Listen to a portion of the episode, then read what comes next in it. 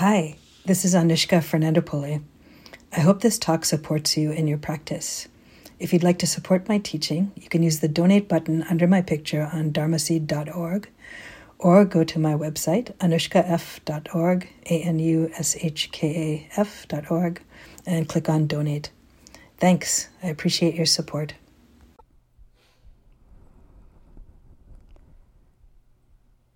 So, on the first day of our uh, retreat together, we had a question and answer period, and someone had asked a question about, well, what do you think has been the changes that you've seen in your uh, experience since you all have been doing this practice? And I didn't answer the question, but I was thinking about it uh, since then. I think it's a good question to uh, ask yourself when you've been doing something for 20 years, like why you're still doing that. And uh, I thought, you know, one of the things that's changed for me is I feel like I have a generally more friendly attitude towards myself, towards my mind, uh, towards my body, towards whatever comes up in my experience, uh, and also towards others. So, generally, like a sense of friendliness uh, pervading there, which definitely sometimes has its uh, aberrations, right? Uh, but I notice those aberrations more and then can kind of uh, cause a recorrection in that. Also, that I feel like there's more of a sort of spaciousness of mind that's there, which is related to that also. So the mind can kind of hang out without doing anything, uh, without thinking or uh, concocting things, and feeling more comfortable with that. And then related to that is just a sense of greater interest and curiosity about uh, life and about things that are uh, happening in my experience and in the world. So that wasn't always the case for me. Like, these definitely have been changes through doing uh, this practice, the vipassana practice, the insight meditation practice, uh, and then also a lot through doing the metta practice, the practice of the loving kindness, which we've been doing in the uh, afternoons. And that's been one of my main practices for uh, at least five years. I did that as a main practice in my daily life, uh, in on retreats, on shorter retreats, on longer retreats, one month, three month, different ones, um, in the grocery store, on the subway, you know, uh, all different places. And I really feel like that uh, helped to transform the way that I approach uh, myself, my life, other people. So I want to talk a little bit about metta today, about uh, that practice.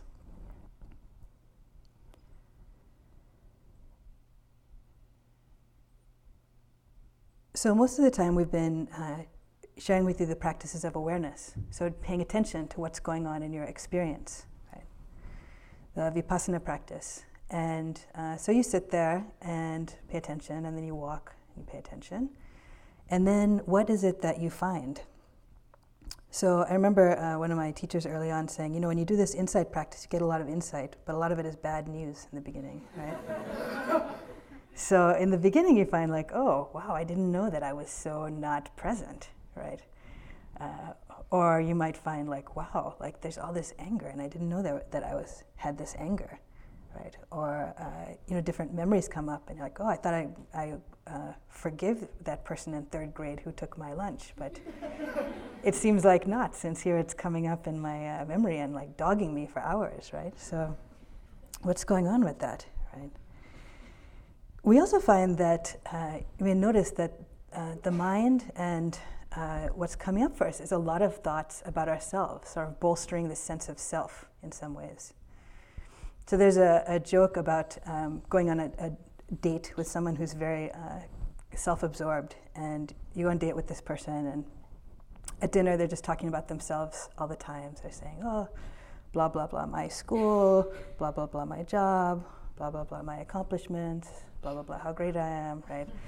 And then uh, you get to the uh, dessert time and they're like, oh, you know, I've been talking about myself all night. I'm so sorry. What do you think of me, right?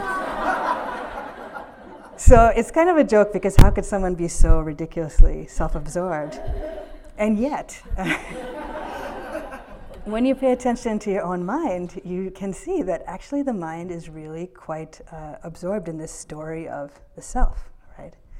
So a lot of what comes up is these very self-referential ideas, um, many of which don't actually have any uh, basis per se. Uh, so I was sitting on retreat um, at the forest refuge just um, around the bend there uh, a couple months ago.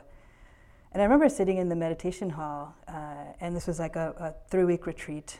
Um, and there was one guy who was sitting in the meditation hall um, relatively close to me, and then one day uh, he picked up his stuff and he moved to another uh, cushion. And and so really the mind came up with thoughts like, oh, he moved because of me, right? And there was really no basis for this whatsoever. And it was interesting because I caught that thought before the mind made up a story about why, right? and I could see that it was kind of like teetering between which way to go, because it could have been the like, um, because I'm so great and I'm such a good meditator, and so he's so intimidated, or, you know. Or it could be like because I'm fidgeting so much and it's difficult to be around me and I'm so bad and you know so the mind hadn't decided which way to go with the story yet. But yet this you know the self-referential thing was clearly uh, there in some way. And there was no basis whatsoever for it you know? I have no idea. Um, but the mind is constantly uh, doing this right? So this this metta practice is actually a way of in some ways breaking that spell right so this spell, this spell, which is kind of like this trance of uh, our idea of ourselves being the center of the universe. So it actually is a way of uh, connecting with other people and recognizing, you know, just as I wish to be happy, just as I wish to be well, like so do other people, right? And connecting with this sense of kindness uh, that we can have for ourselves, for people we love, and then kind of radically spreading that to even the people who we don't know right? So people who are neutral people. And then radically to people who are our enemies, who are difficult for us. So I want to talk a little bit about those different um, aspects as well. So I've been very inspired um, as the uh, path of practice has unfolded for me with um, reading and hearing the stories about the, um, the Buddha himself. So this guy here, uh, who was actually a person, right, who was born in 2,600 years ago in uh, northern India. And when he was uh, 29 years old, so in the potential to come to this retreat, in fact, you know, he was had sort of existential crisis, and he thought, you know, uh, I want to understand what things are about. This is sort of the, the short version of his story. He went off and did spiritual practice for six years. He learned from this teacher, learned from that teacher, uh, didn't find what he was looking for, and then kind of figured out his own path to awakening, to enlightenment.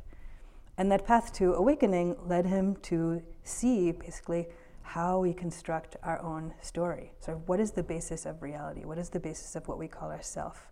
And how can I break that spell? So, one thing that's um, interesting is to hear the stories that he tells about his time uh, while he was on this path. So, here's one of the stories from that time a little bit. So he says, uh, Before my enlightenment, when I was still only an unenlightened bodhisattva, it occurred to me suppose that I divide my thoughts into two classes. So he's a meditator, he's doing practice like you, and he's doing a little meditative experiment, right? So suppose I divide my thoughts into two classes. I set on one side thoughts of desire, ill will, and cruelty, and set on the other side thoughts of renunciation, loving kindness, and compassion. So he basically divided his thoughts into what he thought were kind of like the helpful and the unhelpful, skillful, and unskillful. Or just these two categories. And then he paid attention and he said, uh, when he, he noticed when a thought of uh, ill will arose, this leads to my own affliction, to others' affliction, and to the affliction of both. It obstructs wisdom, it causes difficulty, and it leads away from liberation.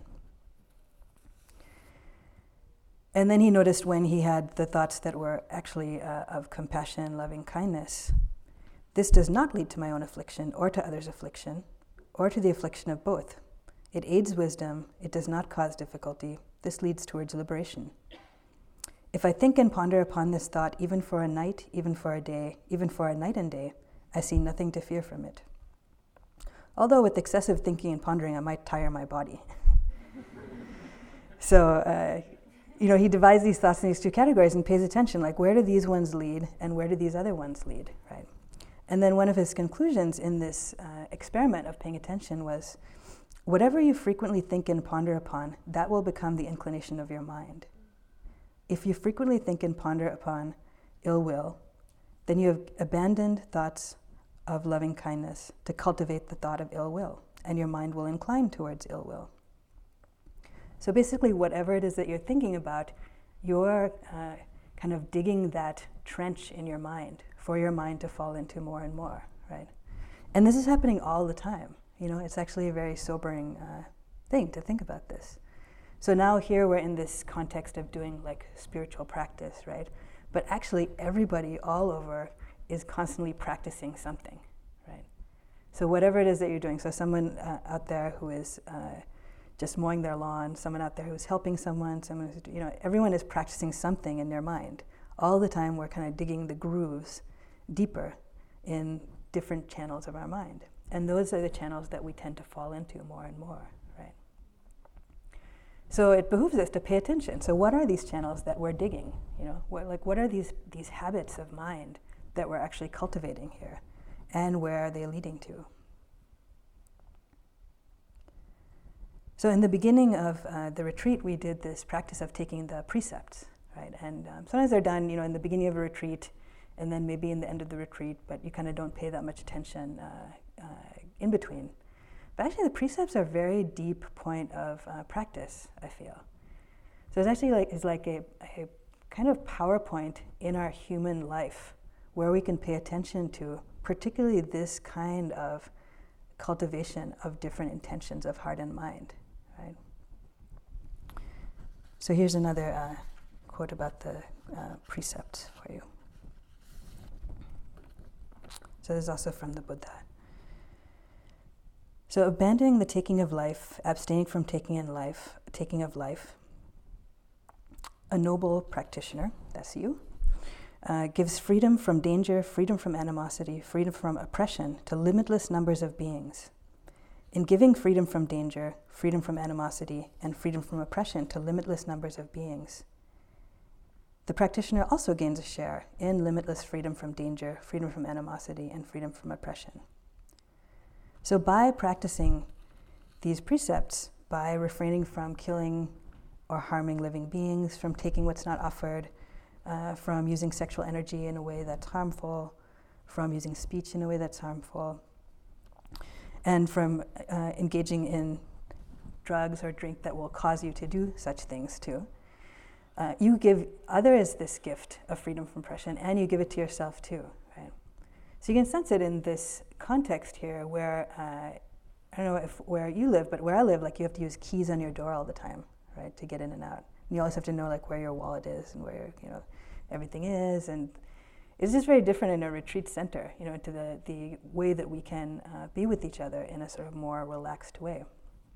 And oftentimes you can sense the uh, animals having a different relationship too, right, to people when uh, it doesn't seem like people are going to kill them all the time, right?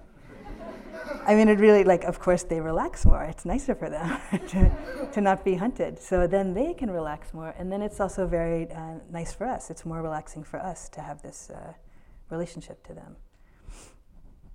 So there was that question this morning about, um, you know, killing insects. I was thinking about that. And um, I've had this uh, uh, opportunity to work with that this uh, week. So Amita and I are um, roommates. Uh, we're staying in a little apartment uh, thing in the teacher housing area, and um, she's a very good roommate. It's very pleasant to be her roommate. Uh, but she arrived maybe a day before me, and I got to the place, and um, you know, I, I told told her it seems like there's like a whole lot of insects in here, and so then she divulged to me that actually um, the first day she got there, she had um, uh, you know opened all the windows to like air it out and so forth, and then gone to uh, hang out with Chaz, who also lives in that area. Uh, but a light was on, it got dark, and one of two of the windows didn't have screens.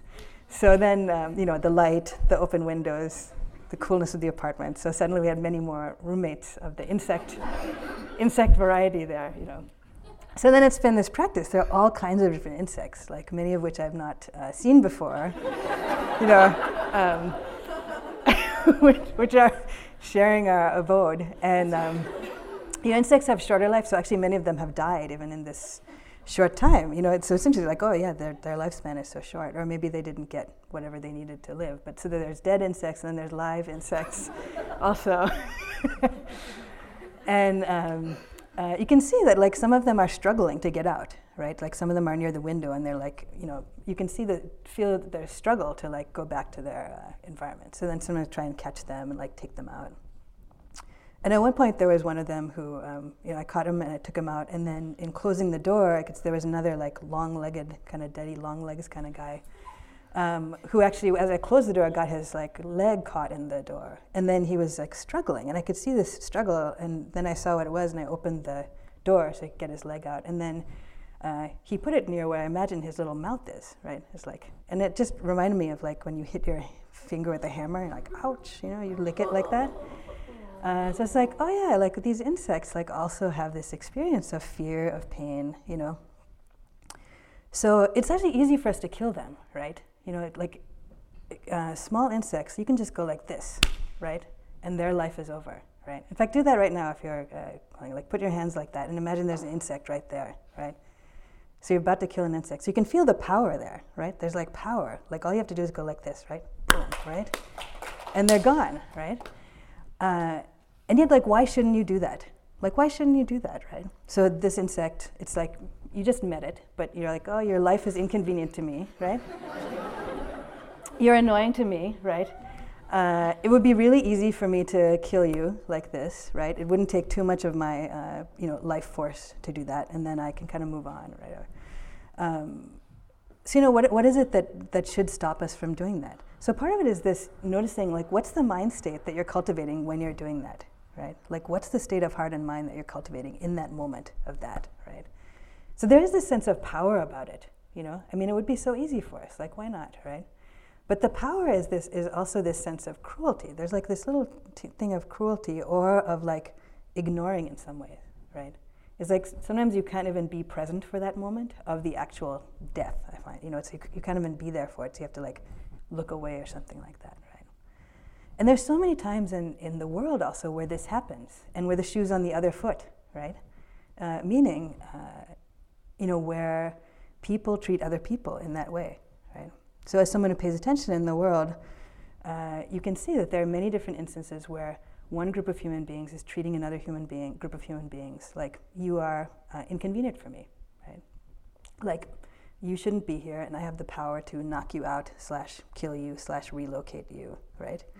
Uh, and I'm going to use that. And it happens, right, over and over in so many different ways, right?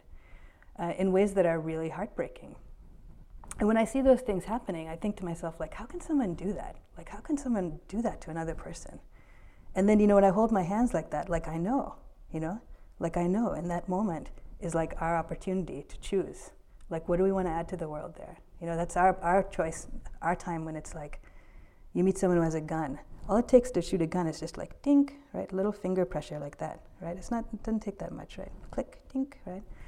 Uh, but in that moment, like you have the opportunity to show mercy, compassion, right? Or to go about what's more convenient for you, right?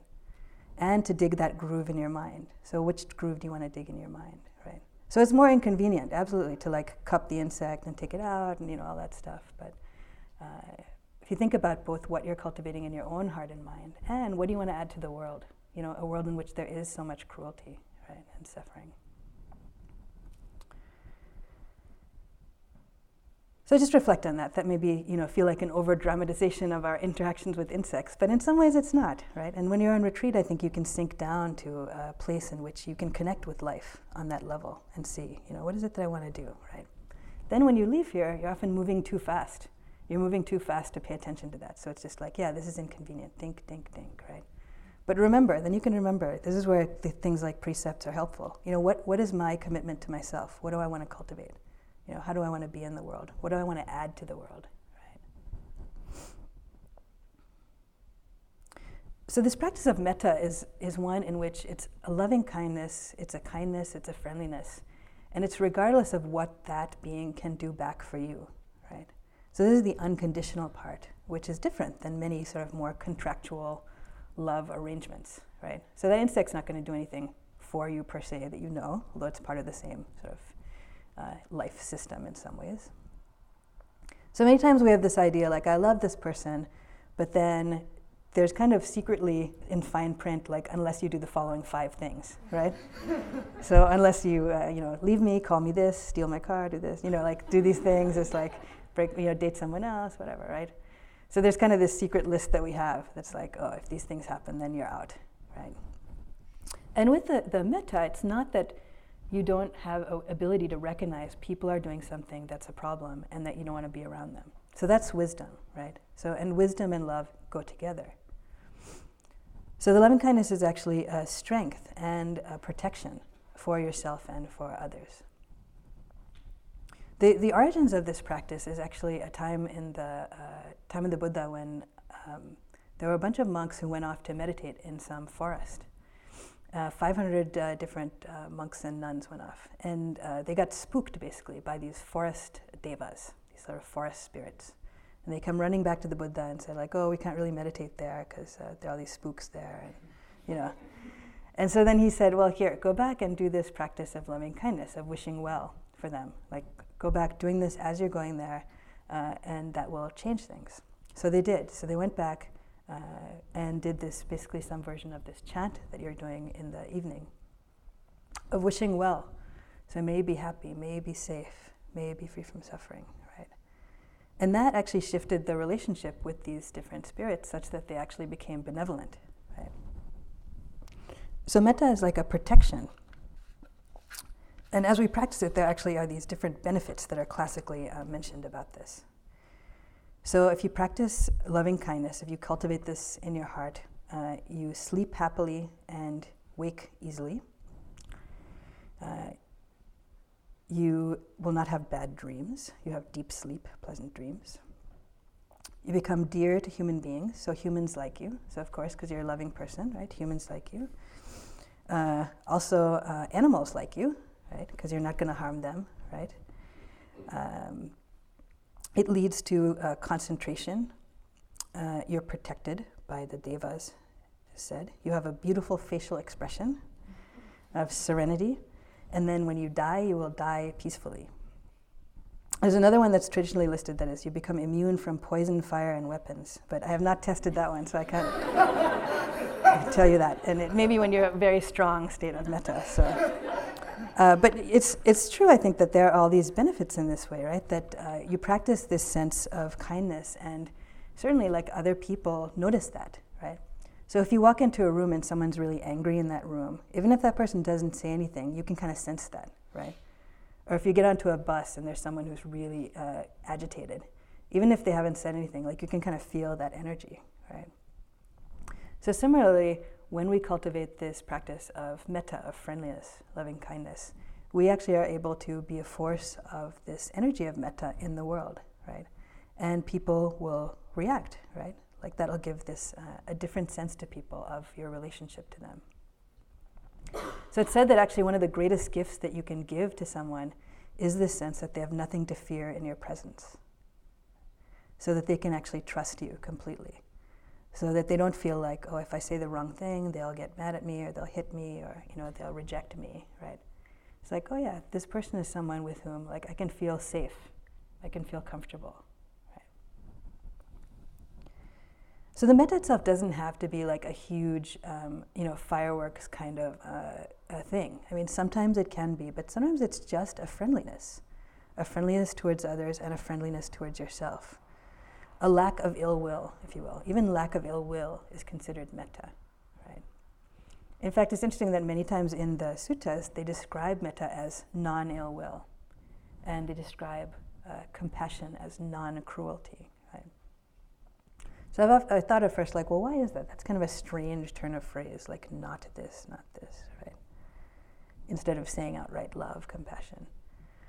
So I think the reason is because if you actually remove or see through those arisings of ill will or those arisings of cruelty and you let them go, then what's left there actually is this sense of connection.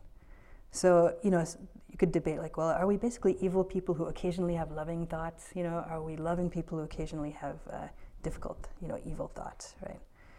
So my experience and in the teachings also is that actually the, there's a purity of our consciousness. There's really a purity of heart and mind that's there.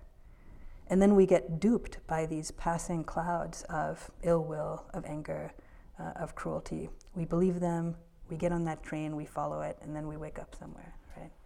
So if we can learn to see those things, see through them, let them go, then what's left there is actually uh, these states of uh, wholesomeness. So, but we can, of course, help them along by the cultivation. So I got this um, email uh, a couple days ago, and the subject line said, um, "For your kind attention, beloved," yeah. and it was from someone I didn't know. you know what this is. So then, but you know, so I looked at it. Then it was like, you know, please send ten thousand dollars to this bank account, and you know, et cetera, et cetera. So it was a spam, you know, like a scam thing. Uh, but even that, like, there was a second when I read that email when uh, my heart just was like, oh, beloved, you know, for my kind attention, you know.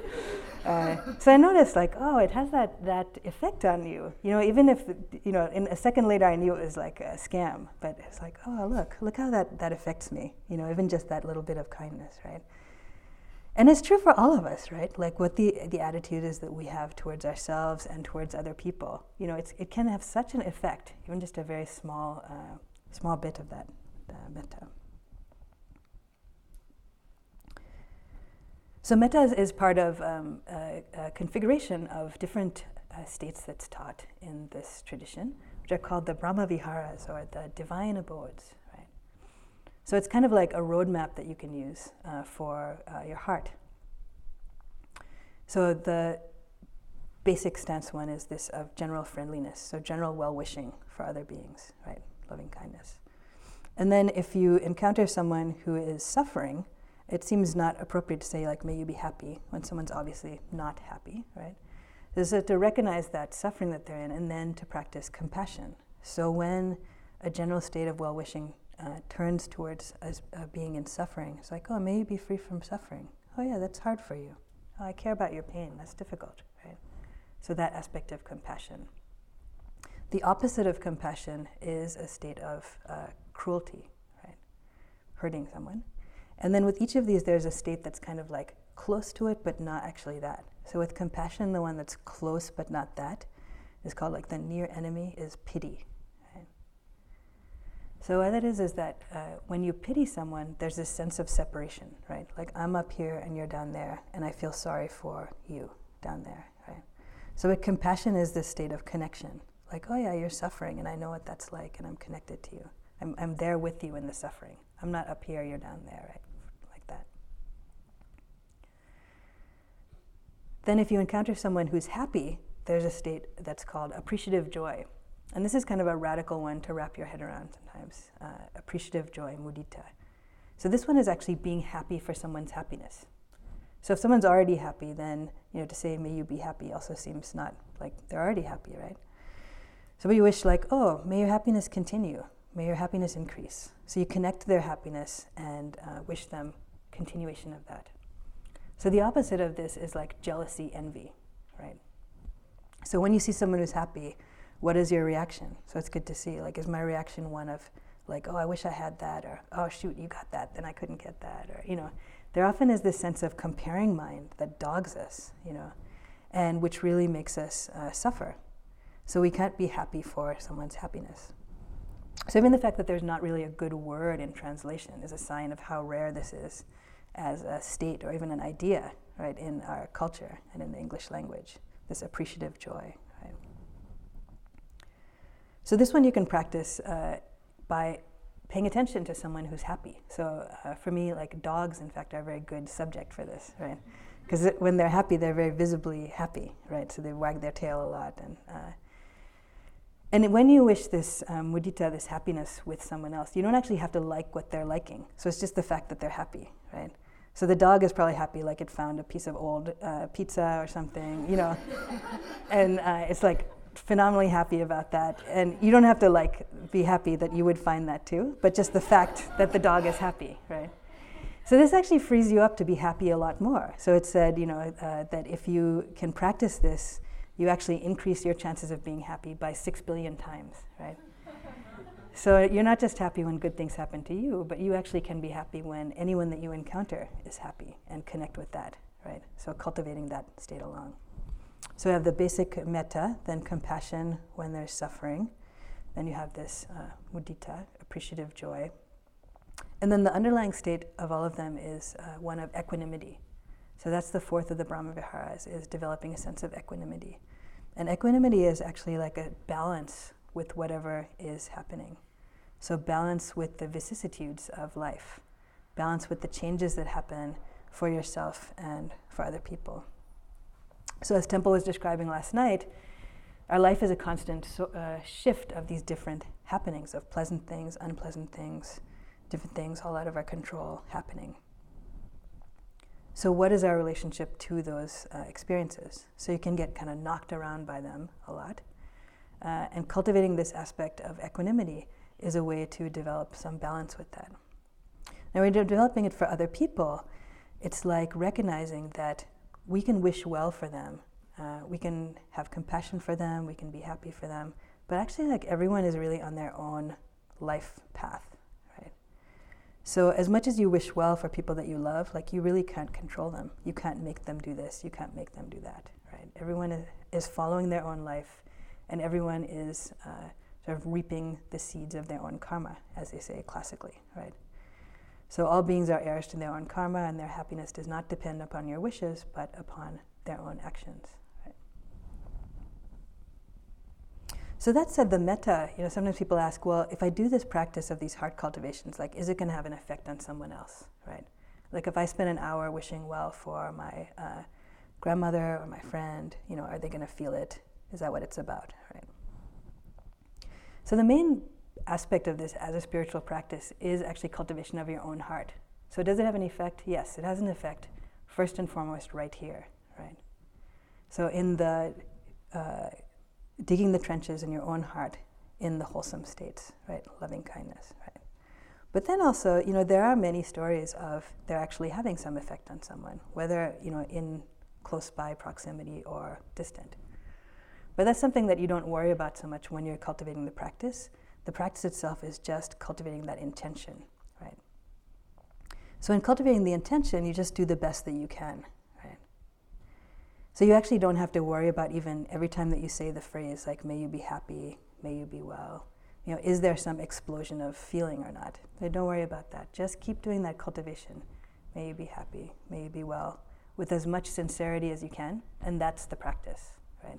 That's the practice, and being patient with it uh, just doing it with a certain kind of devotion, actually, uh, is actually doing a lot of important work, right?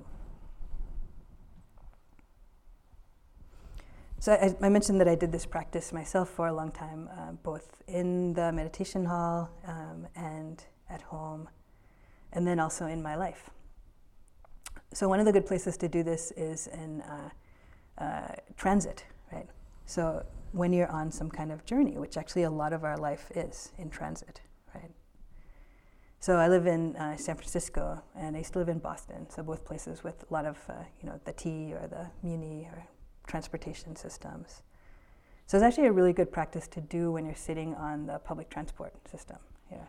So you can just sit there and do like sort of guerrilla metta, you know so nobody needs to know you're doing it, right? So you, so you, you know, start it up and then uh, decide, like, whoever walks through the door of the bus, like, I'm going to wish them well, you know. Uh, and then whoever walks in next and whoever walks in next, right? And it's really interesting to see, you know, how, uh, how difficult that is or how easy that is with different people. Like how someone comes in and there's already like a judgment or something like that, right, about them. Haven't said the first thing to them, right? And also noticing sort of how does that shift my relationship to people in this vehicle, right?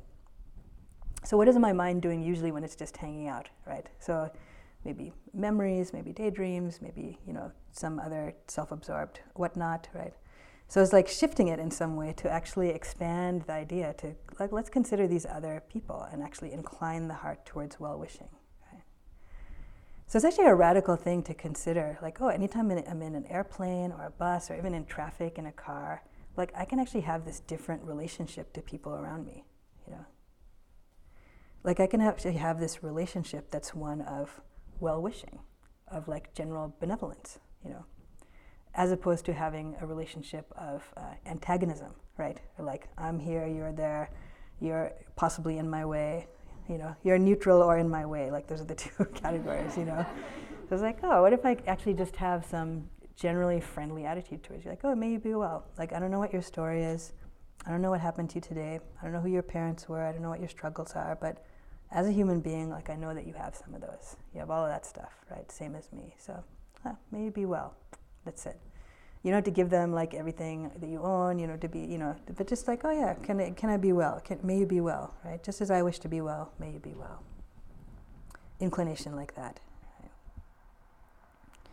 This metta is also like a protection I find um, from times when I feel afraid. So I actually use this practice when uh, I feel fear come up. So the first thing is to recognize that there's fear there?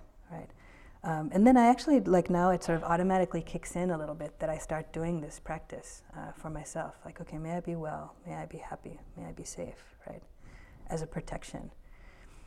And it's interesting to see, like, well, what else do I use as a protection, right? So in this case, it's like love is a protection. But otherwise, oftentimes we think like violence is my protection, hatred is my protection, you know, uh, distancing is my protection, blacking out is my protection, right? So what are we taking as our protection, right? And does it really work? Right? I had an experience of um, practicing metta when uh, I, I, did a lot of retreats here and. Um, when I finished college, I did a three month retreat here and then stayed on for another, basically the rest of the year, and then went on to uh, Sri Lanka, where my family is originally from, and practiced in some uh, monasteries for a couple years there. And this was a very unpopular move with my relatives, um, who thought I should be like getting a job and getting married and, you know, this and that. And um, who felt no compunction about telling me their opinions uh, about this, as many of you probably experienced with your families, um, they feel it their duty to tell you uh, very specifically what you should be doing with your life and you know how you should be and so on. Right. That sort of wanes after they see that it doesn't really work. By the way, so after many many years of uh, futility in that area. But um, I remember at one particular time. Um, there was an uncle of mine who I was um, staying with them, and um, he didn't like that I was doing all this meditation and I was coming back from the monastery and spending some time there. So he picked me up at the bus station and we'd usually have this um, somewhat antagonistic relationship where he would feel compelled to give me advice and I would feel compelled to resist, right? Um, and uh, I, I, had been uh, studying the metta uh, during that time and I read this one teaching of the Buddha that was like, monks, even if bandits were to savagely sever you limb from limb with a saw, even then, whoever you, of you harbors ill will at heart would not be upholding my teaching. Instead, one should abide with a heart imbued with loving kindness, vast, sublime, and immeasurable like the sky, wishing well to all beings. So that's pretty tall uh, order, right? savagely sawed you limb from limb. But I found it very inspiring, you know, as an aspiration. So I thought, oh, okay, I'll try this, right? So I memorized this passage. Um, and uh, I knew he was going to start up with this. So we're sitting in the car, and he starts up with his like harangue. You know, you should do this, you should do that. And uh, I kept uh, kept this uh, passage going, and actually felt this cultivation of metta. And um, I didn't react to him, and uh, you know, he went on like you know, 20 minutes, 30 minutes till we get home, and going on and on. And I just wasn't reacting in the way that I usually was. Um, but actually, with this passage, I felt sort of connected, sort of underneath of the harangue in some ways. You know. Uh, and then at a certain point before he got home, he just stopped and he said, I haven't been annoying you, have I? You know? and it was such a radically different uh, thing. Like that was not his relationship to, at all, that he cared whether he was annoying me. But I think, you know, shifting what my uh, stance was towards him, uh, it, it, was kind of unnerving too, I think, to him. You know, that we usually had this sort of like battleground stations that we took up sort of habitually. And I stepped away from mine for a moment. Um, you know, as well as that, reading this passage was just gave me a sense of humor about it because he wasn't sawing me limb from limb. You know, he was just lecturing me. You know, so I was like, okay, so if he's saying when people are sawing you limb from limb, you should wish them well. At least when annoying uncle is lecturing, you should be able to hold a little bit like from ill will. So. Um, so it's good to try this practice whenever you know you feel moved to. Like use it creatively uh, in your life, in instances in which you feel like, yeah, we I habitually get into this thing with someone, right? It's almost like we're kind of frozen in this script of like antagonism. You know, how can I shift that? How can I get out of that in some way? So also, it's good to practice this uh, here on the retreat, right? And uh, metta is in many ways kind of the other side of the coin from uh, mindfulness. So metta and mindfulness are very close uh, in my uh, experience. So while the actual practice of metta is, you know, different in saying the phrases per se, having that feeling of friendliness towards your experience is a really important piece of the mindfulness practice, right? So the mindfulness practice often can also be referred to as heartfulness practice, right? So meeting with open-heartedness, whatever it is that's arising in your experience? And so just as in this uh, metta practice, we do the practice starting from what's our, our benefactor or someone who it's easy for us to wish well for, a friend, someone who's sort of neutral to us. We'll get to that one uh, tomorrow. And then to someone who's difficult. Similarly, in your experience during the day, you have all these different kinds of experiences, right? And probably you can even uh, notice different times in your life in which you yourself are the very beloved one, the friend, the neutral person, and then sometimes the enemy, right? Where one arises in your own experience is actually something that you meet in those different ways. So, one way to uh, practice this is to notice when you're doing mindfulness. So, like, what is the attitude that I have in my mind right now? Right. So, what's kind of the um, the attitude of the awareness? So, is the awareness one that's kind of like a ready to pounce on it awareness? You know, is the awareness have some antagonism already towards my experience? Which is easy to have happen, particularly if something difficult is going on, like if there's some pain in your body, or if a difficult emotion is arising, right? Like what's my relationship to that experience right? Am i trying to be aware of it so that it will go away right? Am i trying to uh, be aware of it only very slightly because i really don't want it to be there right? Uh, am i being aware of it but it's with like a clinical distance awareness right? Am i being aware of it with kind of a sledgehammer ready to knock it out right? You know sometimes that's there too. So what's the quality of that awareness and is there a shift I can make to being more relaxed, being more friendly with that.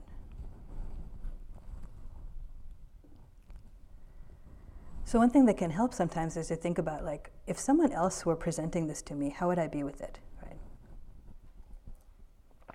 So, this metta practice is like a friendliness. So, if you had a good friend who was coming to you with some experience, and they were like, I'm really lonely, or like, my foot really hurts, or like, I'm, I'm just so tired, being here.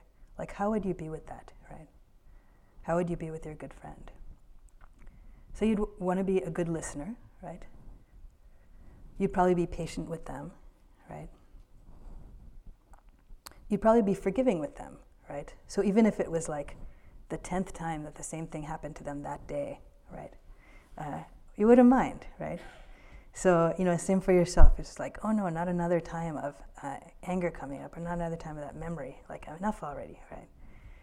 But if you really loved a friend of yours and they were going through this, and even the fact that this was recurring was difficult for them, like you would want to listen to them. You would want to be there with them, right? So, in that same way, we can actually have this attitude of being our own friend, you know, being your own friend, best friend in some ways. So, in the practice of awareness, it's kind of like asking yourself repeatedly, not in words, but in experience, like, how are you? Like, what's going on? Right?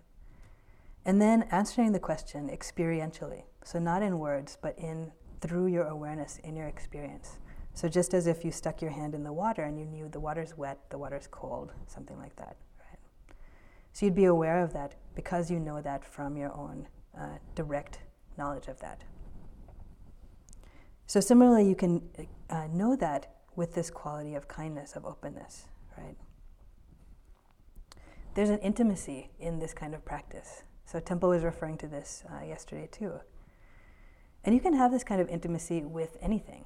So, oftentimes we think intimacy as like, you know, candles and uh, like flowers and, you know, all this kind of thing. But actually, intimacy is just like a closeness, you know, like a closeness. And I also feel like it's a realness you know, like being real with yourself. Uh, and when I do uh, practice, and just in general in life, but particularly during a period of practice when I know things might come up that might be difficult, I kind of make a pact with myself. Like, let me try and be as honest with myself as I can be, right? Let me be as real with myself as I can be, right? So, regardless of what I feel like I need, I'm going to say in the group, or you know, tell someone else after the retreat. Like, let me be real with myself by what's really here, right? Uh, and allow whatever is there to be there, right? As much as possible. So, how close can I be to myself? How close can I be to my own experience, right? And in that case, there can be an intimacy with anything. So, anything that arises that you actually can have contact with can be. Uh, beautiful, not in the same way as beautiful, like pretty beautiful, but beautiful in that it's real. It's like what's really there. And there's a, a connection with your own life, right? So, even loneliness, for example. So, loneliness arises in your experience, and how can you meet that loneliness with this attitude of some friendliness, right? So, loneliness is actually a very common human experience, right? Um, but for some of us, it's a difficult one to be with. We don't want to feel lonely. Right? Or then there's an overlay on that that's like, I shouldn't feel lonely because I'm here with 100 people, or I shouldn't, you know, like all this stuff. I shouldn't feel lonely because I have many friends, or, you know. But actually, it's a very poignant and real experience of the human condition that you can contact and feel. So, what does that feel like in my body, right, to be lonely? What does it feel like in my heart? What does it feel like in my mind? So, actually, just being there with it in that way is this aspect of connection and of kindness. Right?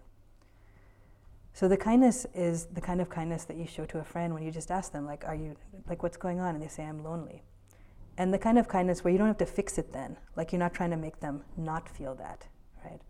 And you're not trying to make them feel bad about feeling that. Or you're not waiting for them to come up with something happy, right? It's just that. Like, you just sit with them for as long as they need to be sat with, with that feeling of loneliness. Right? And then sometimes you can reflect, like, oh yeah, that loneliness is actually part of sort of this human experience, right? So loneliness is actually something that's not just me, myself, right?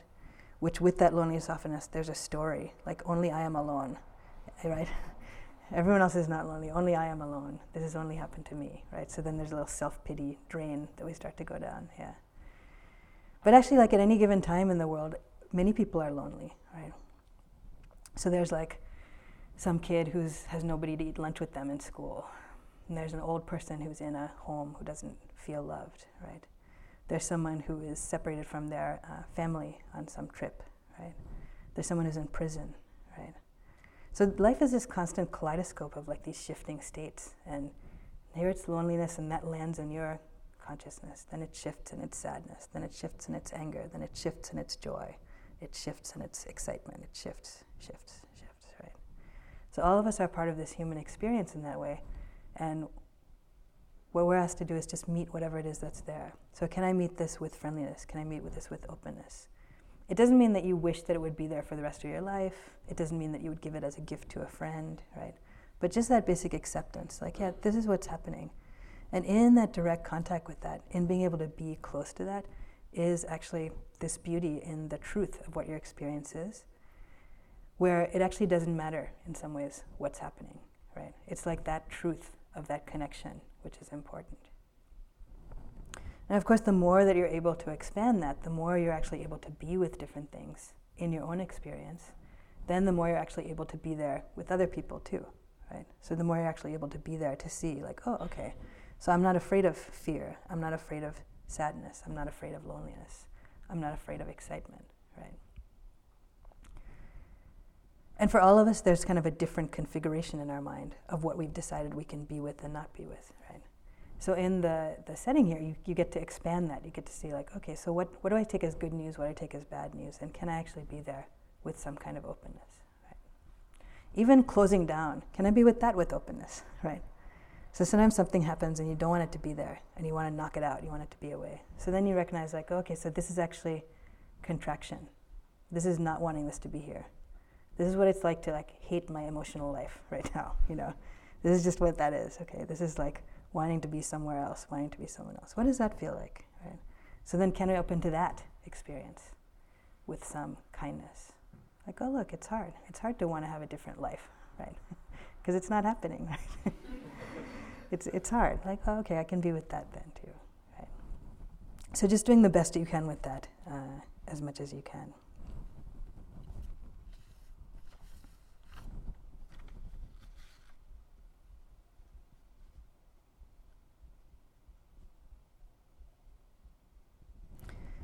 so as, as you practice this uh, loving kindness, metta, friendliness, uh, one of my teachers called it unstoppable friendliness. Uh, it actually is a radical thing because when you when you think about how you go about your life, for many of us, it's this process of actually wanting to find that from someone else, right? So it's like I want to find someone else who loves me, like I want to find someone else who values me, and who can tell me that they think I look great, and who can tell me that they like my personal qualities, uh, and who'll be forgiving of me, and who'll think I'm funny, and all this stuff, right? So you actually have the potential to have that person right here and now, which is you, right? Like you've actually already met that person who can be there for you, uh, and that's yourself, right? So uh, here's a chance to practice that, and um, you actually can be that uh, benefactor, like that uh, conduit for kindness, for love, for general friendliness, for yourself, and also for anyone else who is in your uh, vicinity. And that's a powerful thing, right? Like it's an incredible, powerful thing to be able to be that kind of conduit. Right? So, how do we get there? Is just by the practice, right? By the practice, by connecting, in fact, with our suffering, with our vulnerability, by being in connection with what it's like to be a human being. And as we're in connection with what it's like to be a human being, feeling more and more that connection with others. Right? So, on one level, we are seemingly separate, or visually separate uh, on a relative level, it's good to know that and to know like which clothes are yours, which shoes are yours, you know, where you sit, that kind of thing. And then at another level, we actually all are connected, right? So at different times in uh, your life, you probably have like tapped into that in some way. And both of those things are true in different ways. So the metta practice actually helps us to access that level, access that level of connection too. So I encourage you to do this practice um, as often as you like. We have this, uh, you know, official period of metta in the afternoon, but you can also kind of pepper your day with this too. So you can choose another period to do metta if you like. Doing metta practice for yourself is always a really, really, really good thing. You cannot do metta for yourself too much, right? So just doing a whole period of practice like that for yourself is really, really good. Also, you can try doing that when you're in bed, like just before you're going to sleep. So, doing uh, this practice of wishing well for yourself. When you uh, shower yourself, you can pay attention to, like, oh, like here is actually an aspect when I am taking care of myself. So, what's my attitude when I do that? Like, am I doing it kind of neutrally as if I'm, like, you know, sweeping the road? Or, you know, like, am I do that with some uh, attitude of kindness? You know, like, oh, look, this body that's like dragged me around through this retreat all day. Like, oh, some gratitude, you know, and some kindness when I uh, clean myself up here, right? Likewise, when you feed yourself, right, when you're eating, uh, you can think about how you're doing that. So, uh, you know, if you're feeding someone who you love, like if there's a little kid who you like and you're trying to feed them, right, how would you feed them, right? Um, or someone who's sick who you're feeding, right? So, with kindness, with compassion, with love. So, in the same way, you can actually feed yourself, right? You know, wipe your chin, you know, feed yourself, right? it's like that, like just with some kindness and, uh, and sweetness, right? So, actually, just paying attention to yourself is an act of love, too. So the more that you're able to pay attention to yourself in this way, with this kind of uh, just you know either it can go from like low grade friendliness to full on you know full blown love. Um, all of that is good and will help to dig this trench in your heart deeper and deeper.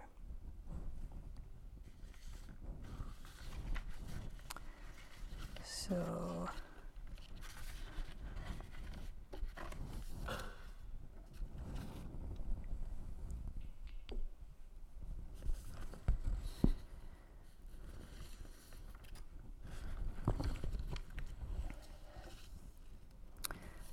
one more quote for me, which is from the teacher named uh, Nisargadatta Maharaj. It's a connection of the wisdom and the love. So they're often talked about as the two wings of the bird in practice. So you need both of them to fly, right? Wisdom tells me I'm nothing. Love tells me I'm everything. Between these two, my life flows.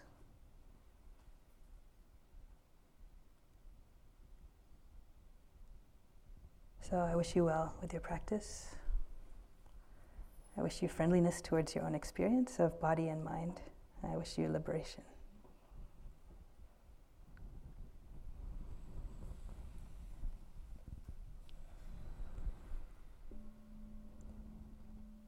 So, hearing the sound of the bell, can connect again to your own experience.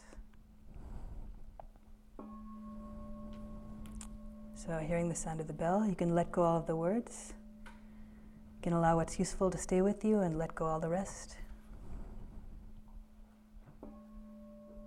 Hearing the sound of the bell, you can return to your own heart and attend to your experience with kindness. Thank you for your attention.